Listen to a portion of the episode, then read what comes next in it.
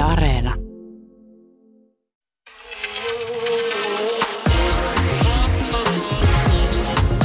Yle Puhe.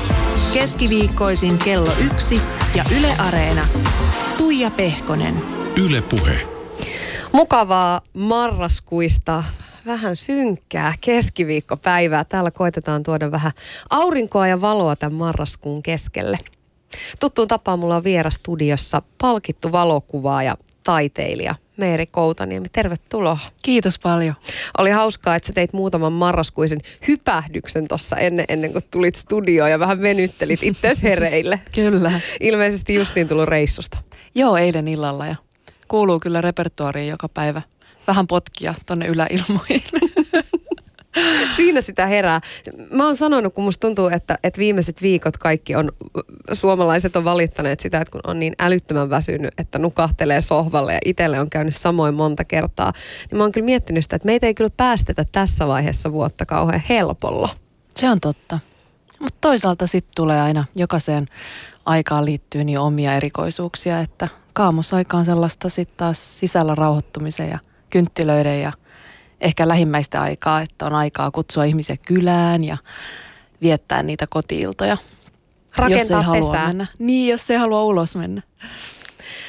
Meeri, sä oot valokuvaaja ja sä oot taiteilija, jos tunnetaan erityisesti ihmisoikeuksia ja vähemmistöjä voimaannuttavista kuvareportaaseista ja henkilökuvista. Ja sä oot kaksitoista vuotta nyt kiertänyt eri puolilla maailmaa kuvaamassa. Niin mikä on se perimmäinen tekijä, joka ajaa sut tekemään tätä? Mitä sä saat sun työstä? Mistä se merkityksellisyys tulee? Aika monta isoa kysymystä putkeen. Kyllä, ja vaikea tiivistää yhteen, mutta kyllähän se on se lopulta se uteliaisuus, joka maailmalle ajaa. Ja se, että oppisi tästä meidän uskomattomasta pyöreästä pallosta ja omasta itsestä enemmän. Että tämän työn kautta niistä peilaa niin eri olosuhteissa ihmisyyttä ja sen potentiaalia, että kyllä mä sen oppimisesta saan eniten. Koet sä, että sä oot kuvajournalisti vai ootko sä taiteilija vai niitä molempia? Kyllä mä koen olevani sekä että. Onko siinä edes mitään eroa sun työn kannalta? No, mä voisin sanoa niin, että monet kuvajournalistit taas ei koe olevansa taiteilijoita. Ää, vaikea puhua heidän puolestaan, mutta ehkä siihen liittyy tietty mm, journalistinen tällainen ammatti-identiteetti, joka ei ainakaan korosta sitä taiteilijuutta, koska pyritään, no jokainen pyrkii mihin haluaa, mutta, mutta siinä on se tietty objektiivisuuden ikään kuin katto yllä, joka sitten mulla on ehkä muuttunut tämän aktivismin kautta niin vähän subjektiivisemmaksi, että, että mä en tee minkäänlaisia objektiivisia ulostuloja tai, tai kuvia maailmasta, vaan niissä on aina vahvasti myös totta kai tekijän näkemys, että, että no voidaan puhua myös siitä, että onko objektiivista journalismia olemassa, mutta kyllä se taiteilijuus liittyy tähän vahvasti, että mulla on myös projekteja, jossa mä sitten käytän sitä taiteilijuutta ja sen luomaa niin kuin luovuuden rajattomuutta paljon ikään kuin avoimemmin, että mä voin tehdä kollaasiteoksia tai erinäisiä poikki tai, poikkitaiteellisia tai tieteellisiä esimerkiksi näyttelyitä tai joissa sitten mä käytän myös vaikka tanssia tai nyt on just seuraavaksi vuodeksi tulossa tämmöinen tanssikuvateos, jossa mä oon sitten mukana itsekin tanssimassa. Että Oo, joo. Ihanaa. Et se taiteilijuus liittyy sitten tiettyihin projekteihin, mutta totta kai se kuvajournalistin identiteetti on siellä se pohjimmainen. Mutta sulla on selvästi aika vahvasti se myös se taiteen tekemisen tarve tässä mukana.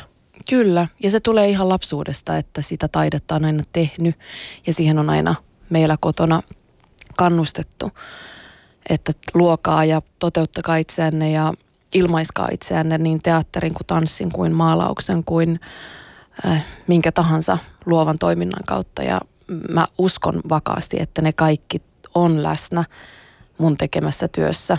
Ja ne voi olla siinä läsnä ja se voi olla myös lisäarvo sille. Miten ne tulee ne kohteet? Onko se niin, että, että etitkö sä niitä etsimällä vai ikään kuin tuleeko kohteet sua kohden ja ikään kuin pakottaa kuvaamaan? No sekä että, että on tiettyjä teemoja, mitä mä en koe ymmärtäväni ja se pakottaa mut ottamaan niistä selvää ja kysymään asianomaisilta itseltään, että miten te koette tämän ja miten asianlaita on, mitä tässä maassa on tapahtunut ja mitkä poliittiset muutokset tai murrokset on vaikka johtanut tähän. Mä yleensä koen dokumentoivani seurauksia, on ne sitten tietyn esimerkiksi konfliktin tai sodan väkivallan kaikua, että se ei ole sitä itse väkivaltaa, mikä, mu, mikä mua kiinnostaa, vaan se on, se on kaikki se, mitä siinä ympärillä tapahtuu ja mikä siitä väkivallasta jää niin yhteisöihin kuin perheisiin kuin yksilöihin. Ja sitten lisäksi, mitä sanoit, että, että pakottaako ikään kuin aiheet ottamaan niihin kantaa, niin sitä tapahtuu paljon sitten maailmalla ollessa, että ikään kuin jätän ihan tahallani tyhjää tilaa sinne aivopuoliskoille, että mä pystyn sinne täyttämään tai tarttumaan aiheisiin, jotka kirjaimellisesti kävelee vastaan. Ja ne on niitä keskusteluja, mitä käydään sitten taas paikallisten kanssa ja niitä asioita, mistä mä en ole edes pystynyt mediasta lukemaan. Että ne on pieniä, ikään kuin ne voi olla ihania mm, toivon tai valon pilkahduksia siellä, kulttuurisia asioita, vaikka Trinidadin karnevaalit ja karnevaalikulttuuria, koko karne- karnevaalihistoria ja, ja sen ää, nyky, nykytila. Ja ne on taas sitten semmoisia, mistä mä en ollut esimerkiksi suomalaisessa mediassa ikinä lukenut. Sä dokumentoit tosi paljon sellaisia asioita, jotka on älyttömän rajuja ja pelottaviakin. Esimerkiksi äh, silpomisperinne, naisten ympärileikkaukset, tällaiset asiat. Tänä vuonna sulla on ollut muutoksentekijänäyttely, sen tiimoilta kiersit muun muassa Keniassa äh, haastattelemassa ja valokuvaamassa ihmisiä, jotka yrittää siellä saada tämän äh, silpomisperinteen loppumaan. Ja jotenkin tämä on, sä varmaan kuulet tämän kysymyksen kysyttävän usein, mutta miten sä pystyt siihen? Se jotenkin niin kuin meille tavallisille ihmisille se on ikuisuuskysymys, että miten vaikkapa katastrofitilanteessa kuvaajat pystyy kuvaamaan sitä? No se on se ainoa asia, minkä sä dokumentaristina voit ja mikä sun täytyy tehdä. Eli tuodaksesi sen tarinan muiden ulottuville, niin sitä kuvaa ei ota kukaan muu, että sinä ota sitä kuvaa. Ja sen ikään kuin ymmärtäminen, että se kuuluu näiden vaikeiden tilanteiden kohtaaminen paikan päällä läsnä olevana, niin on tämän koko ammatin suurin kulmakivi. Se on vaan sen suurin ja tärkein osa. Ja sen, sen kanssa voi kamppailla ja sen kanssa voi riidellä ja sen kanssa voi ää, olla emotionaalisesti hyvin niin kuin eri mieltä, mutta siinä on kyse oikeastaan vaan sen kanssa diilaamisesta, että millä tavalla sä itsesi siihen psyykkaat, että sulla on se kyky olla läsnä niinkin vaikeissa tilanteissa kuin tämä nimenomainen silpominen. Onko valokuvaajalla koskaan vastuuta tai velvollisuutta puuttua tilanteisiin vai onko se kuvan ottaminen jo se puuttuminen? Se on hirveän tärkeä kysymys ja mun mielestä valokuvaajalla tai journalistilla tai avustustyöntekijällä tai kellä tahansa äm, ei tilanteeseen kuul- kuuluvalla ihmisellä niin on velvollisuus ja vastuu puuttua tilanteeseen, jos tilanne voi se mahdollistaa. Ja ainoa, mikä siinä on hyvin valitettavaa, on se, että usein tällä ihmisellä, joka tulee ulkopuolelta, niin hänellä ei ole mitään mahdollisuutta vaikuttaa siihen.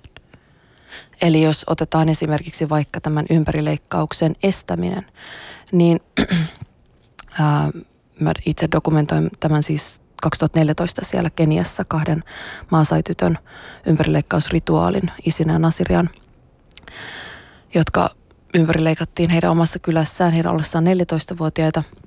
Ja me käytiin pitkää keskustelua heidän vanhempiensa kanssa siitä, että onko mitään keinoa tai olisiko mitään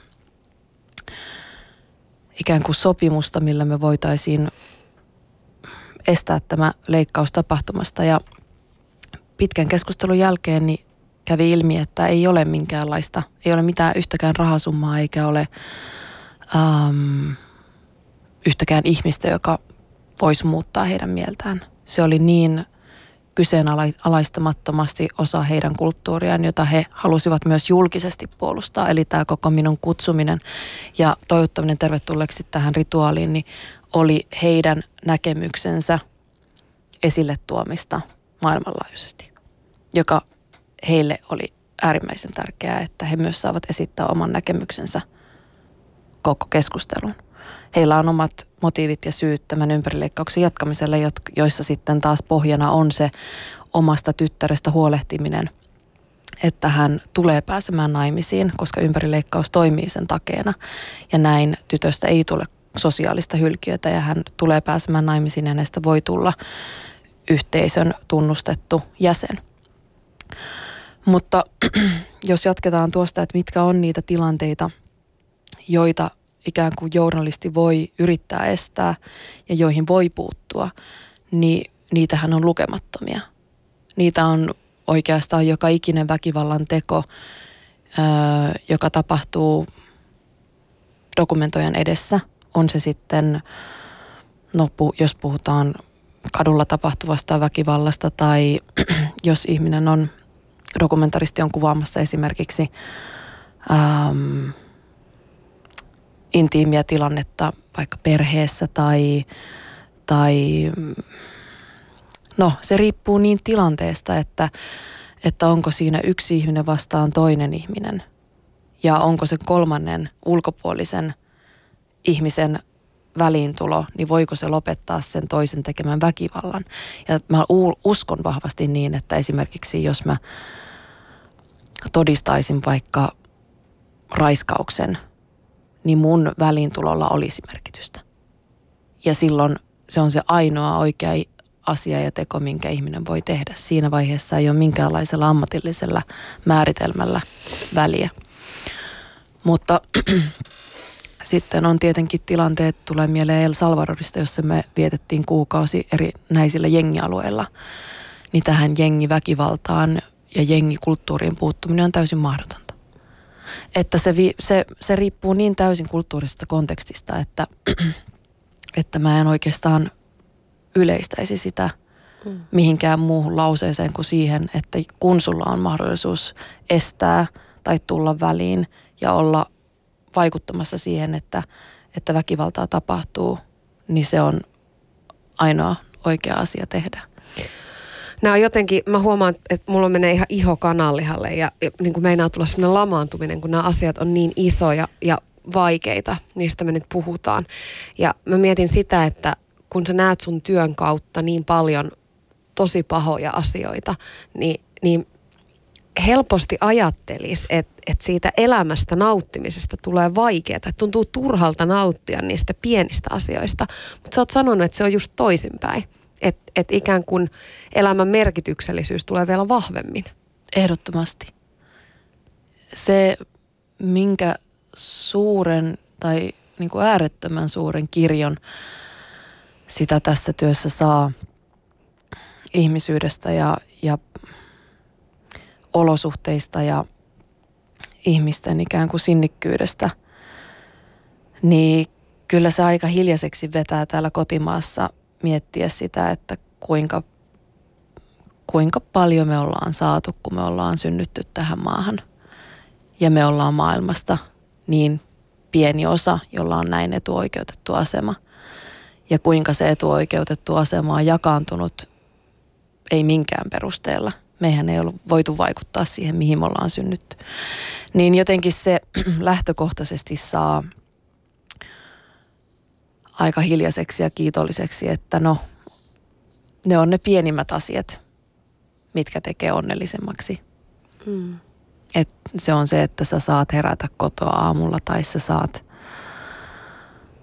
sun ei tarvi ajatella, mm, uhataanko sun henkeä tai, tai saatko sä sanoa asioita ääneen. Ähm, sulla on sun terveys, sun lähimmäiset, on rakkautta, huolenpitoa. Olet taloudellisesti itsenäinen. Mä voisin sanoa, että multa ei puutu mitään. Minkälaiset asiat sun työssä voimaannuttaa sua? Sun kuvausmatkat voi olla tosi pitkiä ja tosi raskaitakin. No siellä ehdottomasti, mistä mainitsin tuossa aikaisemmin, niin eniten tässä työssä voimaannuttaa se, mikä on lähtökohtaisesti edessä. Ja mä tarkoitan sillä kaikkien kuvattavien persoonallisuuksia ja sitä mm, uskomatonta monimuotoisuutta, mitä, mitä, mitä ihmisyydellä on tarjottavanaan, että se jotenkin, että me ollaan niin kuitenkin erilaisia kulttuurista riippuen ja silti meidän pohjimmaiset toiveet ja pelot ja halut on niin samanlaisia ja niiden kautta me pystytään kohdata toisemme välittömästi puhumalla siitä, että mitä sulle kuuluu ja, ja mitkä asiat sulle on sun elämässä tärkeitä, niin yhtäkkiä niissä onkin sellainen kiinnittymispinta, missä, missä me voidaan käydä niin kuin äärettömän antoisaa keskustelua täysin eri puolelta maailmaa tulleina. Ja sit mä oon myös huomannut sen, että silloin yllättävän vähän on väliä sillä, että, että kuinka paljon hmm, tai kuinka paljon sulla on niitä eroavaisuuksia. Että siis, sanoinko äsken, että vähän vai paljon? Siis Että kuinka sanoit, vähän, sanoit, niin, just niin, joo, joo, oikein, niin, että kuinka vähän väliä on sillä, että kuinka paljon niitä eroavaisuuksia on, että me voidaan puhua taloudellisista eroavaisuuksista tai kulttuurisista tai ihonvärillisistä tai uskonnollisista tai sosiaalisista. Ja loppujen lopuksi, kun ihminen kohtaa toisensa, niin, niin siellä on väliä niillä perimmäisillä ajatuksilla, jotka kaikki liittyy niihin haluihin ja toiveisiin ja pelkoihin. Ja niillä taas ei yleensä ole minkäänlaista uskonnollista tai kulttuurista tai, tai sosiaalista kehystä. Mm. Että ne on hir- hirveän yleismaailmallisia. Ja se luo yhteyksiä tai sitä yhteyden luomisen helppoutta tässä työssä. Ootko sä maailman parantaja omasta mielestä sun työn kautta? Ja ehkä muutenkin. No mä en ikinä käytä itsestä sanaa ja sillä valitettavasti meidän suomalaisessa kielessäni niin tällainen vähän negatiivinen ja vä- vähän tällainen puuhastelijan äm, konnotaatio, mutta mä ehkä haen sitä ideologiaa siellä ehdottomasti, taustalla. Ehdottomasti, äm, mutta mitä mä sanoisin siitä, että äm, mä oon, koen olevani maailman osallistuja. Että et se, millä tavalla jokainen voi tehdä oman osansa, niin siitähän tässä, tässä elämässä on kyse, että me jokainen pyrkii kohti omia intohimoja ja omaa kutsumustaan. Ja sillä kaikella on väliä ää, suhteessa ympärillä oleviin ihmisiin. Ja mä uskon, että, että sellainen ikään kuin taakan luominen itselleen, että tämä on, tämä on nyt minun, minun ikään kuin harteillani, että tämä on, ää, tämä on muutettavissa tai niin kuin minun yks, yksinomaan niin kuin omalla yksilötyölläni, niin semmoinen kauhea taakka. Niin, niin sellainen ei tule ikinä toimimaan, että meidän pitäisi pyrkiä pois siitä yksilökeskeisyydestä ja, ja myöskin tästä taakan kantamisesta jotenkin tämmöisessä niin kuin luterilaisessa merkityksessä, että, että se on enemmänkin nimenomaan sitä pienen, pienen ihmisen, sitähän me kaikki ollaan, pieniä ihmisiä, niin sen pienen ihmisen osan, pienen osan antamista siihen suureen kokonaisuuteen ja siitä mä luulen, että maailma parantuu ihan automaattisesti, jos jokainen ottaa tällaisen aktiivisen roolin sen oman itsensä suhteen. Jos Meeri puhutaan sun luovuudesta, niin sä oot sanonut, että aiemmin sä oot ammentanut luovuutta sellaisista hetkistä, kun elämä on jotenkin luisunut alamäkeen, mutta enää et ajattele samoin, niin mikä, mikä sussa on muuttunut? No ennen kaikkea se, että luovuushan kumpuaa vapaudesta. Ja sen luovuuden pitää pyrkiä pois kaikista konventioista. Ja mä uskon, että, että se vapaus niin ei ole ikinä niin kuin tällaista negaation itsensä kahlitsemista, vaan se on päinvastoin ää, mahdollisimman niin kuin optimistista ja mahdollisimman hullua ja leikkimielistä ja mielikuvituksellista.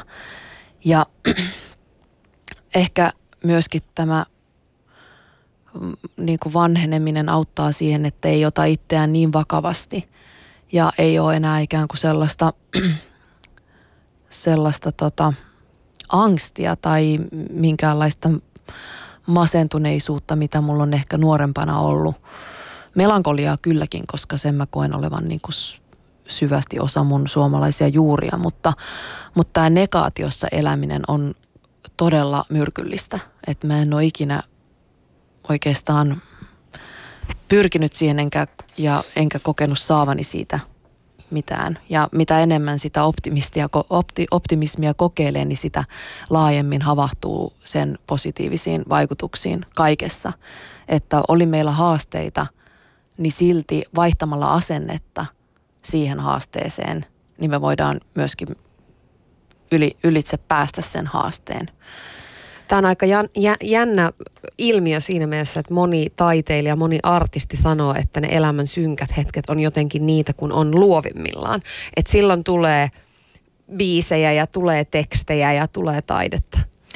Mä ymmärrän sen ja se on ehkä myöskin ammattikysymys, että, että tota, biisintekijän tai, tai muusikon, näyttelijän, maalaajan, eri taiteen alan tekijöiden, niin heillä usein onkin päästävä kosketuksiin sen oman ikään kuin pimeän puolensa kanssa ja oman surunsa kanssa, koska me, suru on myös hirveän tai täysin yhteydessä meidän herkkyyteen.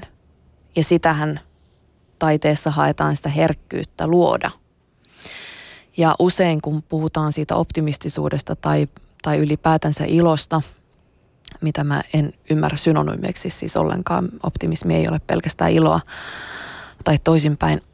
Mutta tota, että jos puhutaan ilosta, niin se ikään kuin voidaan nähdä myös tämmöisenä kevyenä, joka, joka on vähän pintapuolista tai pinnallista tai, tai jollain tavalla niin kuin liian välitöntä, että se ei ole, se ei ole ikään kuin kaivettua tai se ei ole niin kuin sitä sieltä jostain syvältä haettua tai jotenkin vedettyä, niin kuin riuhtastua. Niin kuin tulee mieleen ihan niin kuin juurien sellainen kiskominen. kiskominen. Juuri niin, se on oikea verbi. Ähm, mutta tässä työssä niin mä koen olevani niin kuin aika eri vesillä, koska mä olen kosketuksissa sen maailman pimeyden kanssa. Ja sillä on välitön vaikutus muhun. Ja sen takia mun ei tarvitse hakeutua sinne niin kuin erikseen. Että mulla on viikoittainen, toistuva muistutus siitä, mitä maailma on raadollisimmillaan. Ja sen takia se on läsnä niin mun persoonassa, se on läsnä mun päivittäisessä elämässä. Ja sen takia ehkä päinvastoin mun on mentävä erikseen sinne optimismiin. Mun on kaivettava sitä hyvinkin tietoisesti, koska muuten tässä työssä ää, on hyvin suuri niin kuin psykologinen vaara, että antaa sen raadollisuuden raadella itsensä. Ja mä oon oikeastaan niin kuin oppinut näiden kahden tasapainottamisen siten, että no muussa ajassa niin mä eri toten niin korostan sitä optimismia ja kiitollisuutta, koska työn kanssa mä oon väistämättä tekemisissä niin vaikeiden teemojen kanssa. Vaikka me puhuttiin jo siitä, kuinka yksilöt ja yksilöt näyttää, mitä ihminen parhaimmillaan voi olla. Mutta se ei poista sitä kehystä, sitä poliittista tai sosiaalista kehystä sieltä ympäriltä, mitä nämä maailman ilmiöt ovat. Mitä, mitä sota on pahimmillaan, mitä, mitä pakolaisuus on raadollisimmillaan, mitä kansanmurha tarkoittaa, mitä, mitä tarkoittaa uskonnolliset vainot, seksuaalivähemmistöjen vainot. Kaikki tämä on siinä kehyksenä, sen yksilön ympärillä, joka sitä tarinaa kertoo. Ja se on se raadollisuus, ei se ihminen itse, joka on luultavasti se toivon pilkahdus siellä niiden kehysten sisällä, joka sanoo, että nyt riittää ja mä en aio alistua näihin. Ähm, esimerkiksi jos puhutaan vaikka seksuaalivähemmistöön kohdistuista vainoista, niin mä en aio alistua tähän, että mun seksuaalisuutta kontrolloidaan ja sen takia mun henkeä uhataan. Ja se on se toivo, mutta se ei poista sitä kauheutta siitä ympäriltä, että joku yhteiskunta voi vielä edelleen toimia tuolla mentaliteetillä. Yle Puhe. Keskiviikkoisin kello yksi ja Yle Areena. Tuija Pehkonen. Meeri Koutaniemi on mulla vieraana täällä. Meeri, sä oot syntynyt Kuusamossa vuonna kahdeksankymmentäseitsemän. Sä oot kuuslapsisen perheen kuopus. Voisi jotenkin päätellä, että teillä on ollut aikamoinen vilinä ja vilske siellä. Ehdottomasti. Mä soitin, Meeri, sun neljä vuotta vanhemmalle isosiskolle, Maarialle, ja mä kyselin, että minkälainen se pikku Meeri silloin oikein oli. No Meerihan oli aivan ihana, ihastuttava tyttö, joka kyllä vallotti kaikkien sydämet. Ja ehkä Meeri oli sellainen tarkkailija meistä kuudesta. Se on paljon niin kuin katsellut meitä isompia ja ollut mukana ja imennyt kaikkia tietenkin itteensä. Ja sille on ollut niin kuin semmoinen suloinen katselija siinä, mutta sitten toisaalta niin semmoinen oma-aloitteinen ja niin kuin innostuva. Meillä oli vähän perheessä periaatteena, että otetaan mukaan. Ja Meeri, kun oli nuorin, josta oli minä ja mua reilu vuotta vanhempi sisko Riikka, niin me kuoltiin paljon yhdessä. Ja äiti aina toivoi, että otetaan Meeri mukaan. Ja toki meitä joskus ärsytti, mutta toisaalta sitten Meeri kyllä hyvin aina sopeutui leikkeihin mukaan. Ja me ollaan oltu tosi tiivis joukko ja paljon tosiaan leikitty yhdessä ja tehty kaikkea. Meillä on ollut kaikilla harrastuksena musiikki. Mehän ollaan ihan soitettu niin kuin perheen lapset yhdessä eri vaikka juhlissa. No tuossa tuli jo tämä musikaalisuusasia esiin, mutta miten muuten lapsuudessa ja nuoruudessa näkyy tämä Meerin taiteellisuus ja milloin se sun mielestä lähti oikein niin kuin kunnolla kukkimaan? Sitä taiteellisuutta on varmaan ollut aina, kun meidän isä on ollut arkkitehti ja eletti niin semmoisen jotenkin kauneuden ympäröimänä. Meerissä taiteellisuus on minusta näkynyt aina ja semmoinen herkkyys. Ja semmoinen hava- havainnoiminen. No mitäs nyt sitten nykyään hän työnsä puolesta matkustelee aika paljon ympäri maailmaa, niin, niin miten tiiviisti tulee vielä pidettyä yhteyttä? Vai toivoisitko, että voisitte enemmän olla toistenne arjessa läsnä? Mä itse asiassa sanoin vastamiehelleni Laurille, että mulla on taas niin Meeriä ikävä, kun se on niin mieletön ihminen. Se on mulle niin hyvä ystävä, ihan paras ystävä ja, ja sisko. Että olisi ihana pitää enemmän yhteyttä, ennen kaikkea nähdä, olla vaan niin kuin läsnä. Mutta toki me jopa viikoittain ollaan tekemisissä. Meillä on yhteinen sisko WhatsAppi, missä me jaetaan kyllä kuulumisia ja laitellaan kuvia. Ja jouluahan me odotetaan aina perheenä kovasti, jolloin me nähdään sitten toisiamme ja saadaan niin kuin kertakaikkisesti olla yhdessä siinä semmoinen viikko kaksi, että silloin aina tulee jotenkin niin kuin kerättyä semmoista niin kuin perhe-energiaa ja voimaannuttaa. Yle Puhe. Siinä kuultiin Meeri Koutaniemi, sun isosiskoa, Maaria Koutaniemeä, joka vähän jo odotteli joulua. Kyllähän tässä vaiheessa vu- vuotta saakin odotella. Miten te tuutte viettämään joulua tänä vuonna yhdessä?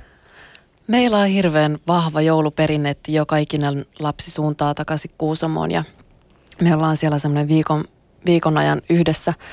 Ja se on jopa huvittavuuteen asti mennyt se, se Kuusamo pakkomielteisyys tai joulupakkomielteisyys, että kaikkien kumppaneiden on sitten sinne kanssa tultava ja kaikkien lasten, lapsien ja meitä on yhteensä kaksikymmentäkaksi siellä. Ai kauhistus sentään. Yhdessä samassa talossa mökissä. Mutta se on erityistä aikaa. Se on meille jotenkin sellainen henkireikä vuodessa, että me voidaan kokoontua ikään kuin siihen lapsuuden mal- samaan malliin ja siihen samaan henkeen ja tunnelmaan. Eikö teidän perheessä koskaan kiristy hermot? Koska aina kiristyy. Siis kolmen päivän jälkeen on jo kaikki hyppii seinille ja se on aivan järjetöntä. Ja sitten sen huomaa, sitä pystyy katsomaan myös omien, oman kumppaninsa silmin, että kun huomaa ne reaktiot sitten sieltä Samin puolelta, niin, niin tota, siinä vaiheessa jotenkin ymmärtää, että tämä on täyttä hulluutta. Että eihän tätä kukaan vapaaehtoisesti kestäisi, ellei olisi tällaista verisidettä, mm. joka ikään kuin luo sen, että no, näillä mennään. Mutta tota, Sami on herännyt aamulla aikaisin ja siellä on saattanut, hän, on, hän äänittää. Ja, ja mä mietin, että kysyn, että mitä, mitä sä äänität? Ja se sanoi, että tää on aivan uskomatonta. Täällä on, täällä on viisi eri keskustelua meneillään ja kolme eri riitaa ja joku on rikkonut just jonkun maljakon. Ja, et, et se, se, niinku, siellä on sellainen kakofonia, jota ei voi kuvitella, koska siellä on pieniä lapsia ja, ai joo, ja kaikki pyrkii saamaan äänensä kuuluviin. Juuri näin, juuri näin. Että ei sieltä niinku riitoja puuttu tai sitä, että joku, joku äh, jollain ne hermot kiristyy ja ne katkeaa. Mutta onneksi on sitten avanto, missä voi käydä viilentymässä. Ja, ja sitten on saunavuorot, että on sitä, on sitä rauhallistakin aikaa ja sitten siinä on mettää ympärillä, niin sinne päin kävelemään, niin mua, siinä rauhoittuu. Mua naurattaa se, että, että te päästä myöskään puolisoitanne kauhean helpolla, jos heidän on niin kuin ikään kuin pakko Juuri tulla näin. paketissa mukana. Kyllä. No, sä oot Meeri sanonut, että sun arvot ja tam- tavat toimia, että ne juontaa juurensa sinne lapsuuteen ja siihen, miten sut on kasvatettu ja miten teidät on, on kasvatettu. Että sä oot ymmärtänyt sen, että miten arvokasta se on, että voi tulla rakastavasta perheestä. Niin minkälaisia sellaisia arvoja sä vaalit edelleen sun jokapäiväisessä elämässä, jotka tulee jo sieltä ihan niin kuin noilta lapsuuden Kuusamo-ajoilta?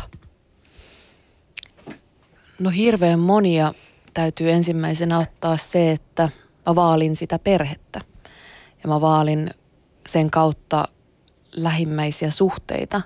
Eli sen rakkauden ja ikään kuin ystävyyden, minkä mä oon solminut jo niin pienenä mun vanhempiin ja mun sisaruksiin, niin se on ollut aina hyvin samankaltainen myös mun ystävien kanssa. Että se ikään kuin sama syvyys niin on siirtynyt niihin suhteisiin sitten. Ja, ja no arvoja, mä arvostan sen Kuusamon ja mun perheen kautta paljon hiljaisuutta. Ja se näkyy myös mun ja Samin parisuhteessa, että me todella osataan olla yhdessä hiljaa ja myöskin mun ystävyyssuhteissa. No sitten on kuunteleminen, mitä mä oon oppinut paljon mun äidiltä. Mun äiti on psykologi ja sen taito.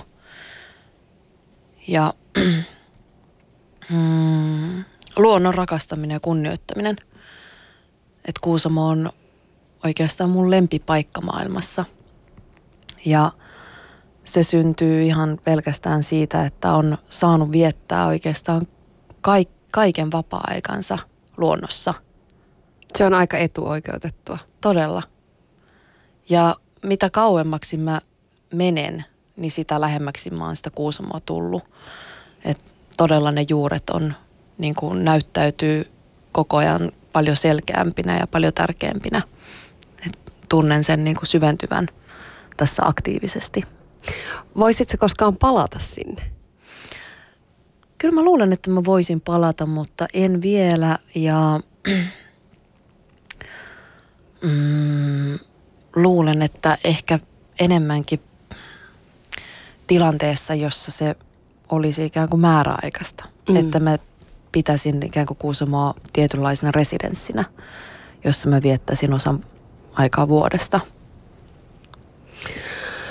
No niin kuin tuossa tuli äsken ilmi, niin, niin teitä lapsia on kannustettu kovasti ilmaisemaan itseänne taiteellisesti. Ja sä oot ollut tosi taiteellinen lapsi. Oot tanssinut ja soittanut ja näytellyt ja maalannut ja myöskin lukenut paljon. Niin minkälaisia haaveita sulla oli silloin pikkumeerinä? Mikä susta piti tulla isona? Musta piti tulla sirkustaiteilija. Oho! Joo, siitä mä unelmoin, koska se jotenkin tuntui yhdistävän tällaisen fyysisen vapauden, sen, että voi leijailla y- yläilmoissa trapetsilla ja myöskin sitten tämmöisen liikkuvuuden, mikä mua siinä kiinnosti. Ja myöskin sen ilon ja sen tekemisen, jonka motiivina on se, että, että on ihmisiä, jotka tulee sinne nauttimaan siitä esityksestä. Et mua on aina miellyttänyt se, kuinka tällaiset esittävät taiteet, niin kuin tanssi ja teatteri, ja teatteria mä teinkin niin kuin varmaan parikymmentä vuotta, mutta, mutta tota, joo, sen jälkeen sitten sirkustaiteilijuuden unelman jälkeen, niin mulla oli sitten haaveena tulla näyttelijäksi, ja, ja, ja mä oon niin kuin maantieteilijäksi, että sitä mä rakastin tuolla lukiossa ja sitä mä hainkin opiskelemaan sitten yliopistoon, Helsingin yliopistoon, kuin myös sitä näyttelijöön työtä, mutta... Niin sun polku meni silleen, että, että peruskoulun jälkeen muutit Kuusamosta Ouluun, teatterilukioon ja sieltä puolen vuoden jälkeen Helsinkiin, missä sitten opiskelit Sibeliuslukion musiikkia tanssilinjalla ja myöhemmin olet opiskellut myöskin kuvajournalismia Tampereen yliopistossa, niin jotenkin kun tota matkaa ajattelee, niin tulee sellainen olo, että, että onko se taide ollut jopa tietynlainen niin kuin elinehto sulle aina, että se taiteellisuus on elämässä läsnä. Kyllä, juuri näin. Ja elinehdolla ehkä sillä tarkoitetaan sitä, että se ei ole jotakin, jonka sä tietoisesti edes päätät, vaan se on se ehto, jolla sä koet ja tunnet eläväsi. Ja mä todella tunnen, että näin se on myös aina mennyt, että se on ikään kuin ollut semmoinen pakottava vietti, jota haluaa tehdä päivittäin tunteakseen itsensä onnelliseksi tai tunteakseen itsensä elossa olevaksi. Ja siitä syntyy se tarve tanssia päivällä tai aamulla tai yöllä tai, tai kirjoittaa. Me kirjoitan edelleen päiväkirjaa ja, mm, ja suunnittelen näitä poikkitaiteellisia esityksiä tai näyttelyitä tai että se olisi mahdollisimman paljon läsnä. Mutta Mutta ennen kaikkea siinä on määrittävänä tekijänä se vapaus, että ei se ole asia, millä, mikä on aikataulutettu tai mikä olisi ää, millään tavalla ulkoa, puo, ulkopuolelta saneltua. Että se on hyvin sisäsyntyinen ja hyvin orgaaninen asia, koko luovuus tai taiteellisuus, että se ei, se ei ole semmoinen millään tavalla päälle liimattu. Ja miten ihanaa, että vaikka susta ei nyt tullut sirkustaiteilija ainakaan vielä, niin ikään kuin saa toteuttaa jo sitä lapsuudesta lähtenyttä intohimoa ja unelmaa. Kyllä. Mun ystävät antoi just synttärilahjaksi mulle Ilma Sirkuksen yksityistunnin. Oh, ihan. Hei, mutta siis nythän on hyvin trendikästä tämä, että vaihdetaan alaa vielä niin, kuin, niin sanotusti aikuisellakin iällä, niin ehkä joku päivä. Kyllä. No Meeri, sä oot kertonut myöskin avoimesti sun ö, kiusaamiskokemuksista, sun koulukiusaamiskokemuksista ja sussa on myöskin pisara-romaanin verta, mikä varmasti on ainakin ollut sellainen asia, johon siellä on ollut helppo tarttua. Niin miten sä ajattelet noista asioista nyt? Sä oot puhunut myös siitä, että, että sun tapa vastata siinä hetkessä siihen kiusaamiseen oli aika raju, että, että sä myös itse käytit välillä väkivaltaa, niin miten tommosista asioista pääsee sit yli? Tai pääseekö niistä? No, totta kai pystyy puhumaan vaan omasta kokemuksesta ja siitä, että onko itse päässyt sen yli. Et en pysty yleistämään sitä, että voiko koulukiusaamisesta päästä yli. Toiset pääsee paremmin, toiset huonommin. Niillä on kuitenkin, kiusaamisella on pitkäkantoiset vaikutukset, ellei sitten elämäni ikäiset. Ja, ja sen tiedän myös paljon niin kuin koulukiusattujen kanssa puhuneena. Mutta tuota, mm, joo, se aika siellä Kuusamossa oli hyvin monella tavalla haastavaa, että puhutaan pikkupaikasta, pikkukylästä, josta kylläkin sitten tuli kaupunki, mutta kyllä se on mulle aina ollut. Ja sen ikään kuin siitä kapeakatseisuudesta, että mitä sinne sitten sosiaalisesti mahtuu. Ja eihän sinne hirveän paljon sitä erilaisuutta mahdu. Ja kaikenlaiseen erilaisuuteen tartutaan ja siihen tartutaan niin henkisesti kuin fyysisesti, että se on kirjaimellisesti se, jota kohtaan on helppo hyökätä. Ja loppujen lopuksi se, mistä just mainitsitkin, niin yläasteella, kun kiusaaminen oli jatkunut jo muutaman vuoden, niin, niin oli aika kokeilla erilaisia tapoja siihen vastata ja mä päätin sitten ottaa myös tämän fyysisen vastaamisen osaksi omaa puolustautumista. Ja, ja niin niistä syntyi aikamoisiakin kahakoita, että, että mä oon aina käyttänyt aseena mun kynsiä. Mm. Ja mä niillä, mä muistan, että mä oon mun kiusaajani raadellut ja raapinut ja, ja, ja tota... Hmm, ja paljon oli sellaista ikään kuin, minkä, minkä mä huomasin myös toimivan, että, että siinä vaiheessa, kun on ikään kuin kokeillut hirveän monia tapoja puolustautua ja myöskin sitä välinpitämättömyyttä, että en mä kuule, en ole kuulevinani tai en, ähm, en vastaa siihen mitenkään, niin sitten kun se muuttuu se kiusaaminen väki, väkivaltaiseksi tai fyyseksi, niin silloin mä huomasin myös, että sillä oli positiivinen vaikutus siihen, että mä osasin puolustautua, että mä löin takaisin. Ja se on vaikea sanoa, mutta mun mielestä se on niin kuin jokaiselle tarpeellista oppia sitä itsepuolustusta. Että minkäänlaista iskua niin sun ei tarvitse ottaa vastaan.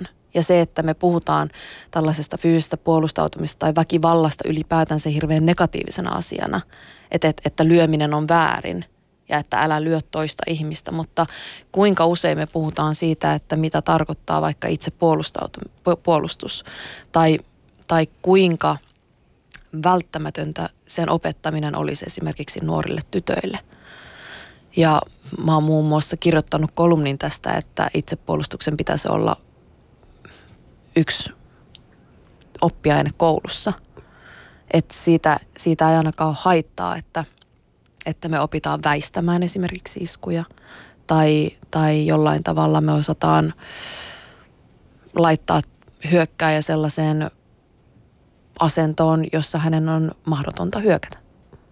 Kyse ei ole siis siitä, että sä osaisit lyödä mahdollisimman väkivaltaisesti takaisin, vaan nimenomaan siitä itsepuolustuksesta, jolla tavalla sä voit estää tämmöisen tapahtuvan väkivallan.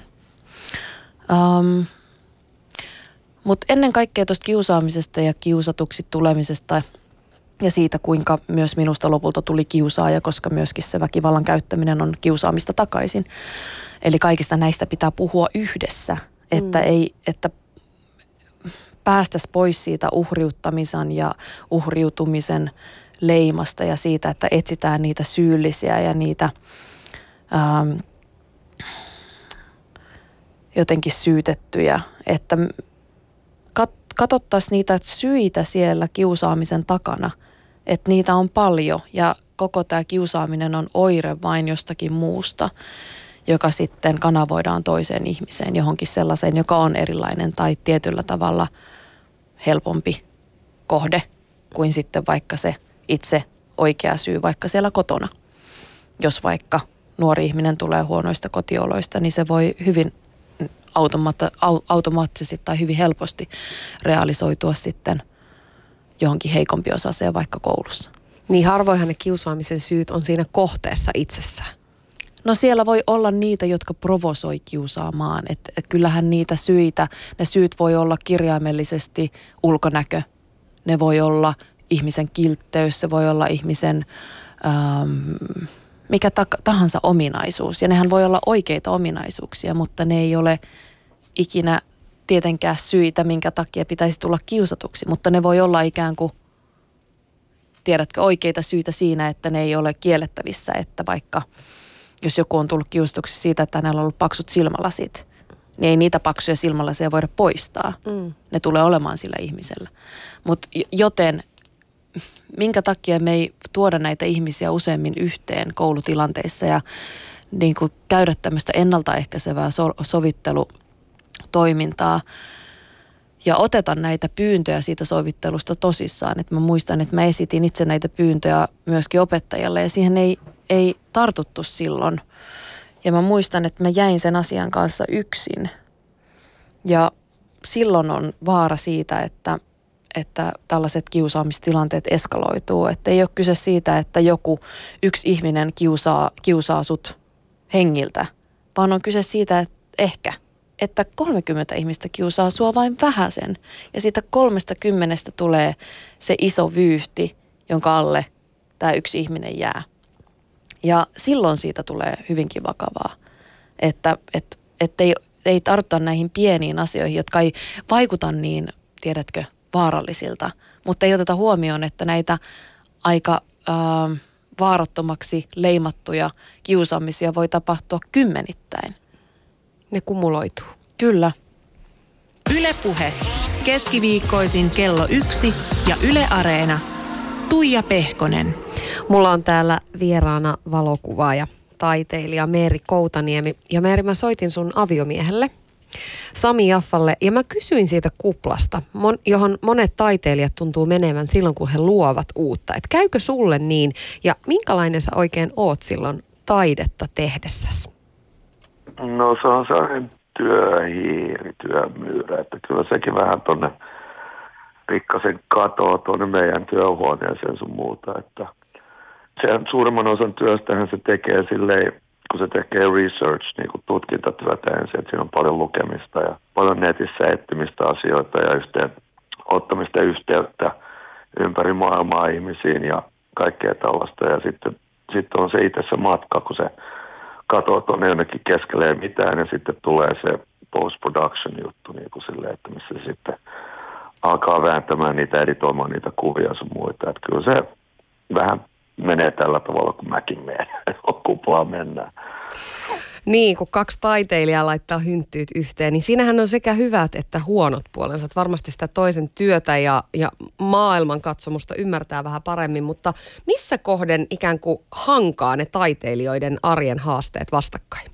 No meillä ei kyllä ikävä kyllä, tai siis tuo kiitos luojan, ei ole tota, ei mikään tavalla niin kuin hankaile.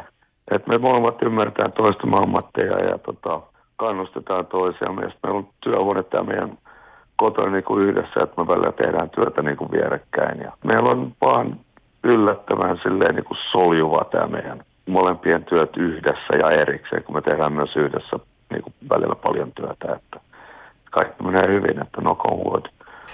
Te olette ollut yhdessä tai naimisissa nyt reilun vuoden ja mitä katsoo mediaa, niin usein teistä kirjoitetaan, että olette umpirakastuneita. Ja umpirakastuneilta myös näytätte, olette paljon avoimesti tuonut jotenkin tätä koko rakkauden sanomaa esiin. Niin Sami, mihin asioihin sä Meerissä silloin aikanaan oikein rakastuit? Ää, no se on vaan niin loistava tyyppi ja tota, se on maailman kaunein ihminen sisältä ja ulkoilta, että se on sellainen henkeä saapaava ihminen, joka yllättää mut joka päivä. Yle Puhe.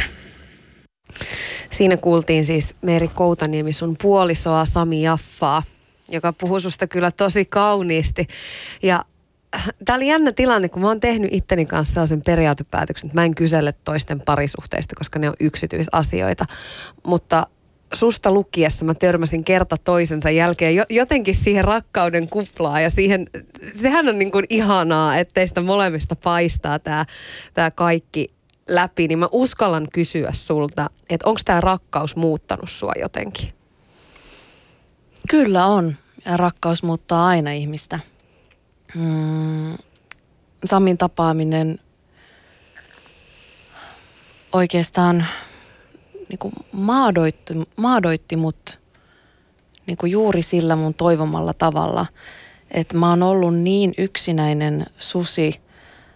Sami aina sanoi, että mä oon ahma, että mä vaellan niin kuin yksinään ja, ja jotenkin oon tällainen ärhäkkä mielipiteissäni ja tekemisissäni, mutta tota...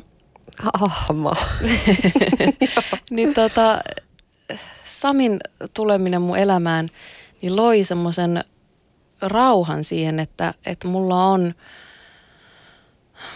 toinen ihminen, kenen kanssa aina keskustella ja aina peilata tätä maailmaa meidän ympärillä niin mielettömän syvällisellä ja, ja tota, ihmisläheisellä ja ymmärtäväisellä tavalla. Et Samin myös oma maailmankatsomus ja hänen ne kymmenen elettyä elämää, mitä siellä on jo takana, niin on antanut ihan uskomattoman perspektiivin. Ja mä en voisi toivoa niin kuin parempaa keskustelukumppania, jolla on niin paljon empatiaa ja niin paljon ymmärrystä ja, ja tietoa niin paljon enemmän kuin mulla ää, mun ikään kuin vastakaijuksissa siihen. Mä ajattelen jotenkin parisuhteesta niin, että, että hyvässä parisuhteessa ihmisestä tulee ne parhaat puolet esiin ja huonossa parisuhteessa taas helposti näyttäytyy ne ihmisen ikävimmät puolet. Niin mitkä on sun mielestä sun parhaita puolia? Apua. Niitähän on itse aika vaikea määritellä. No ehkä tietty kärsivällisyys. Mä oon tällainen kuusamolainen ahma. Niin, että sitä pitää odottaa sitä hyvää ja ei ole mihinkään kiire ja aika ei lopu. Ja, äh, ja myöskin sitten semmoinen heittäytyminen. Että ehkä ne kaksi asiaa mä koen olevani myös tärkeitä tässä työssä ja, ja ylipäätänsä ihmissuhteissa. Että on sitä pitkäjänteisyyttä ja on sitä, ää, sitä luovaa hulluutta ja mielikuvituksellisuutta. Että no mä lähden tähän mukaan ja tehdään näin ja kokeillaan tuota ja, ja miksi ei? Se on kaunis lause. Ja myöskin siihen vastauksena, että, et, ja että koska mä voin. Ja niitä mä käytän aika paljon kaikessa, mitä mä teen. Että mä muistan nyt just miettineeni siis aikoinaan omia pelkojani, joita on paljon. Ja myöskin niin kuin ikään kuin toiston ja semmoisen tietyn itseni psyykkaamisen ähm, vahvuutta siinä niiden pelkojen voittamisessa. Että kuinka... Kuinka paljon me voidaan ikään kuin epäonnistua siten, että siitä epäonnistumisesta olisi meille jotakin haittaa. Että mä koen ihan täysin päinvastoin, että aina kun mä oon epäonnistunut, niin siitä on ollut mulle hyötyä. Mä oon aina oppinut siitä jotakin ja mä oon aina pyrkinyt tekemään sen sen epäonnistumisen jälkeen paremmin. Ja sen epäonnistumisen jälkeen, koska siinä on tullut opittua jotakin kantapään kautta toivottavasti, niin sä et tee sitä toista virhettä toista Sä et tee sitä virhettä toista kertaa. Viime viikkona vieras Voltin ja Slassin perustaja Miki Kuusi puhui epäonnistumisesta muuten ihan samaa, että hän, hän ei jotenkin näe epäonnistumisia epäonnistumisina. Mutta Meeri, kuinka paljon sä joudut sun omien pelkojen kanssa tekemisiin sun töissä? Koko ajan ja, ja säännöllisesti. Että ne pelot on mulle myös semmoinen intuitiivinen... Um, opas. Että mä en koe, että pelko on millään tavalla negatiivinen sana. Meillä on kaikilla pelkoja ja niitä täytyy olla. Me ollaan täysin hulluja, jos meillä ei ole pelkoja suhteessa mihinkään tai kehenkään. Um, mutta, mutta on erilaisia pelkoja. On niitä epäonnistumisen pelkoja ja niitä, jotka liittyy itsevarmuuteen ja, ja omaan onnistumiseen. Sitten on niitä pelkoja, jotka liittyy maailmaan ja toisiin ihmisiin. Ja oikeastaan no, pelkojen kanssa usein puhutaan myös rohkeudesta. Ja rohkeudesta puhuttaessa, niin, niin se on usein harhaanjohtavaa, että me ajatellaan, että, että sitä joko on tai ei ole ihmisessä. Kun meidän pitäisi puhua siitä, että kuinka monenlaista erilaista rohkeutta meissä on. Että meissä on fyysistä rohkeutta ja moraalista rohkeutta ja psykologista kesto, kestokykyä ja sietokykyä. Ja mä olin vielä kirjoittanutkin tänne nämä kaikki eri rohkeudet, ää, emotionaalista rohkeutta ja sosiaalista rohkeutta, mitä esimerkiksi mä koen, että vaikka Samilla on ihan äärettömän paljon, mitä mä oon oppinut häneltä tosi paljon, että, että kuinka olla sosiaalisesti rohkea, että se ei tule multa luonnosta. Niin kaikkien näiden rohkeuksien kanssa pitää olla se oma dialogi ja Sä luultavasti jokainen ihminen on jossain näissä rohkeudessa enemmän rohkeampi kuin toisessa, jolloin myöskin sitä kehitettävää aina on. Ja mun mielestä rohkeus on nimenomaan kehitettävä asia. Se ei ole millään tavalla synnynnäinen eikä se ole millään tavalla jotenkin ulkoa opittu, vaan se on nimenomaan sen dialogin muodostamista näiden eri rohkeuksien ja eri omien puolien kanssa. Ja sehän on aika jotenkin mielenkiintoistakin, miten se tarkoittaa jokaiselle ihmiselle vähän eri asiaa. Et, et toiselle rohkeutta on hypätä laskuvarjolla ja toiselle se ei ole temppu eikä mikään. Et se on mm-hmm. ihan arkipäivää. Mutta sä olit yksi ensimmäisiä ihmisiä, kun me mietittiin tämän syksyn teemaa, joka on ollut rohkeus, ja mietittiin sopivia vieraita tähän ohjelmaan, niin, niin sun nimi oli yksi, joka sieltä pomppasi ensimmäisenä, että Meeri Koutaniemi on rohkea. Minkälaista rohkeutta sun mielestä sussa on? No mulle rohkeus on näitä edellä mainittuja asioita. Niitä on niin erilaisia. Ää, mutta lisäksi niin rohkeus semmoisessa jokapäiväisessä elämässä, niin se on ennen kaikkea sitä, että uskaltaa toteuttaa itseään peloista huolimatta ja ottamaan niistä peloistaan kiinni. Ja rohkeus on epäonnistumista, se on riskien ottamista, niin esimerkiksi psykolo- psykologisten riskien kuin taloudellisten riskien, sitä heittäytymistä. Se on ehdottomasti seisomista omien sanojen ja tekojen takana. Se on rehellisyyttä. Ja sitten se on sitä, että ei välitä hälinästä ympärillään, eikä siitä, mitä sinusta sanotaan tai kuinka sinua halutaan rajoittaa, vaan tekee sen, minkä haluaa tehdä omalla itsemäärittelemällään vapaudella. Ja rohkeuttaa ennen kaikkea se, että osaa olla epävarma, keskeneräinen ja vajavainen. Onko nämä sulle itsestäänselviä asioita? Ei tietenkään, ne on niitä, joista mä muistutan itseäni joka päivä. Pystytkö sanoa jotain yksittäistä tekoa, joka sun omassa elämässä on ollut semmoinen rohkeuden teko? Se, että mä lähdin tälle polulle. Mä mietin, kuinka mä voisin yhdistää yhteiskunnallisen vaikuttamisen, poliittisen aktivismin ja taiteen. Ja siitä syntyi tämä kuva journalismi, toimittajan ja valokuvaajan ja dokumentaristin ammatti, jota mä oon seurannut kärsivällisesti, että se ei ole ollut helppoa ja se on ollut täynnä niitä, niitä suljettuja ovia ja niitä, mm, niitä työvuoria, joiden alla, alle on jäänyt pienenä ihmisenä hyvinkin niin kuin murskaksi, mutta, mutta se, että sieltä on aina vaan otettu se askel eteenpäin ja, ja tässä ollaan nyt kaksitoista vuotta myöhemmin siitä päätöksestä, niin sitä mä pidän semmoisena onnistumisena. Sä nostat sun töillä tosi paljon keskusteluun semmoisia vaiettuja asioita ja jotenkin mä mietin sitä, että tässä ajassa ei ole, tässä ajassa ei ole niin kuin helppo olla jotakin mieltä tai sanoa asioita ääneen. Niin mistä se tulee, se rohkeus nostaa keskusteluun niitä asioita? Yksinkertaisesti siitä, että on niin monia asioita, joista meidän tulee keskustella ja ennen kuin niistä keskustellaan, niin ne ei tule millään tavalla muuttumaan tai myöskään parantumaan ja siihen mä uskon, että omalla äänelläni on siinä kokonaisuudessa väliä. Kiitos Meeri Koutaniemi, oli älyttömän iso kunnia saada sut mukaan tähän ohjelmaan. Kiitos todella paljon. Yle Puhe. Keskiviikkoisin kello yksi ja Yle Areena. Tuija Pehkonen.